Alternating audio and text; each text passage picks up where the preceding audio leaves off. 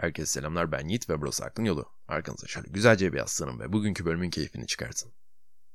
Ya da çıkarmayın. Bu bölümü dinlemeden önce podcast'in Tanrı'nın Doğası ismi bölümünü dinlemenizde fayda var. Ee, dinlemediyseniz de çok bir şey olmaz gerçi ama dinleyin bence. Harbiden güzel bölüm o da. Bugün başlıkta da gördüğünüz gibi popüler kültürün ele geçirdiği yin ve yang kavramlarından konuşacağız. Ben ne olduğunu biliyorum demeyin çünkü yin ve yangın felsefesi iyinin içinde kötülük, kötünün içinde de iyilik terimlerinden çok daha fazlası. O yüzden aklınızda yin yang dövmesi yaptırmak varsa bu bölüme dikkat vermenizi tavsiye ediyorum. Gerçi dövme yaptırmayacaksınız da dikkatle dinleyin veya dinlemeyin. Gerçi güzel bir bölüm olacak gibi. Olmayabilir. Kime göre neye göre mesela. Neyse. Alan Watts konu hakkında şunları söylüyor. Dünya üzerindeki her bir bilgi yin ve yang terimleriyle tercüme edilebilir. Bu güçlü sembol ve terim Taoizm felsefesinden gelir ve dediğim gibi popüler kültürde denge ve iç huzuru temsil eder ama yin ve yang bundan çok daha fazlası. Bu sembolün gizemli felsefesini keşfettiğinizde hayatımızı ve ona bakışımızı sonsuza kadar değiştirebilir. Veya değiştirmez. Ne bileyim. Yin ve Yang'ın arkasındaki felsefe aslında paradoksal ki severim bilirsiniz. Siyah ve beyaz birbirlerinin zıtlarını temsil ederken bu iki renk aslında tamamlayıcı özelliklere sahip. Bu sürekli karşılıklı itme ve çekme evren dediğimiz yerde tezahür eden sürekli değişimi temsil etmekte. Ölüm ve yaşam fenomeni gibi. Yaz ve kış mesela. Madde ve boşluk. Bu bölümde özellikle madde ve boşluk arasındaki ilişkiden gitmeye çalışacağım. Yin ve Yang'ın birkaç tane tercümesi bulunmakta. Bunlardan ilki aydınlık ve karanlık. İkincisi negatif ve pozitif. Üçüncüsü de ve en ilginç olanı maskülenlik ve feminenlik. Özellikle Lao Tzu'nun yazdığı Antik Tao Te Ching yazılarında da görüldüğü gibi feminenlik yani Taoizm felsefesinde The Great Mother, Yüce Ana, Yin Yang sembolünün siyah kısmıyla temsil edilen gizemli, alıcı ve pasif güç olarak karşımıza çıkmakta. Ve sembolün beyaz kısmıyla temsil edilen genelde, temelde en görünür ve belirgin olan, aktif güç olan, erillik, maskülenlik anlamına gelmekte. Fakat hem erkek hem kadın yin ve yangın karakteristik özelliklerini içlerinde bulunduruyor. Bu podcast'in komutan Logar persona bölümünde de hakkında konuştuğumuz ünlü psikolog Carl Jung, kadınların bilinçaltında yer eden gizli maskülenliğe The Animus ismini vermiştir. Aynı şekilde de her eril erkeğin bilinçaltında yer alan feminen tarafa da The Anime ismini vermiştir. Ayrıca yin yang sembolüne baktığımızda hem dişil hem de erilliğin birbirlerinin tohumlarını taşıdığı fikrini temsil eden beyaz alanda siyah bir nokta ve siyah alanda beyaz bir nokta görüyorsunuz. Peki yin ve yang arasında nasıl farklar var? Neye yin diyoruz, neye yang diyoruz mesela? Bunu açıklamadan önce şunu söylememde yarar var. Neyin yin, neyin yang olduğu durumdan duruma değişen bir şey. Zaten öyle olmasa evreni temsil eden bir sembol olmaz öyle değil mi? Yin, doğada genel olarak pasif boş, soğuk ve karanlık olan bir dizi özelliği temsil eder. Pasif oldukları için insanlar tarafından güçsüz olarak bilinen beynimizde yer alan bu terimler aslında biraz düşününce ne kadar kudretli olduklarını anlayabilirsiniz. Boş, soğuk ve karanlık.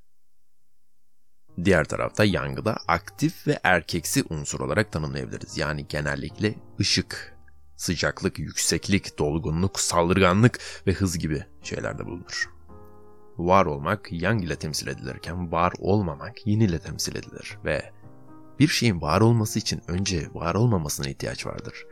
Eğer boşluk diye bir şey olmasaydı madde diye bir şey de olmazdı. Maddeyi tanımlayabilmemizin tek sebebi altını dolduran boşluktur. Buna güzel bir örnek vermek gerekirse kahve fincanı mesela. Fincanın yang kısmı yapıldığı malzemedir ve genellikle kuru ve serttir öyle değil mi?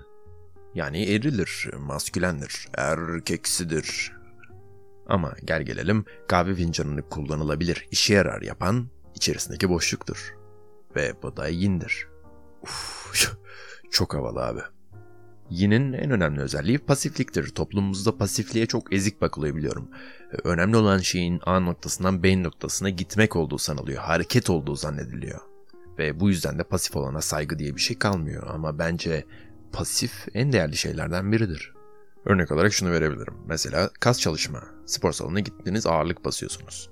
Kasların gelişmesi salondaki eğitmenin gelip belinizden tutup bak kardeşim hareketi yanlış yapıyorsun dediği zamanlarda oluşmaz.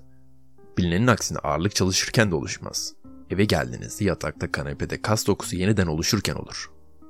Ve böylece bir sonraki antrenmanınızda daha kuvvetli olur ve daha ağır yükler kaldırabilirsiniz.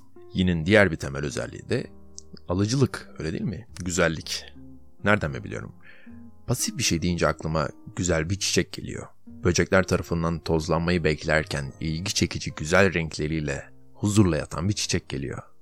Veya bir barda erkeğin ilk hamlesini yapmasını bekleyen e, bir kadın hatta bir kara delik. Elon Musk şunları söylüyor. Tüm algılarınızın tüm çeşitliliğiyle, tüm renkleriyle küçük evetler ve küçük hayırların geniş bir birleşimden oluştuğunu söyleyebiliriz. Gerçekten de öyle. Birisi çok baskın hale geldiğinde diğeri baskın hale gelene kadar büyüyor ve sonra diğeri büyüyor. Bunun en net özelliği de sağ ve sol politikasıdır mesela. Bir şeyin kaynağına dönmesini istiyorsanız önce yayılmasına izin vermelisiniz.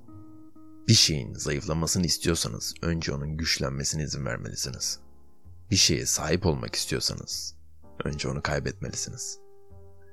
Yin ve Yang birbirlerini tamamlar, yaratır, birbirlerini destekler, düzenler ve dönüştürür. Dişil ve eril birleştiğinde de yine sayısız yin ve yang'dan oluşan bir çocuk yarattığını görebiliyorsunuz. Bir önceki bölümde bahsettiğim bu way yani çaba harcamadan olan eylem anlamına gelen terimin püf noktası ne zaman harekete geçeceğini bilmektir. Bu bilginin ışığında yeni kucaklayarak evrenin doğal seyrine daha açık bir hale gelebilirsiniz mesela. Bir deneyin.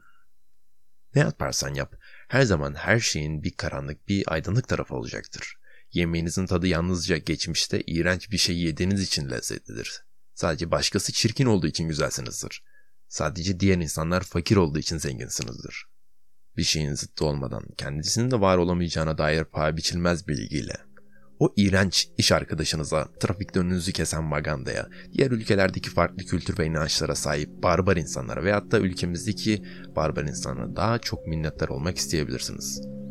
Çünkü ancak onlar sayesinde aynaya bakabilir ve ben çok iyi bir insanım diyebiliriz. Bir sonraki podcast'te görüşmek üzere.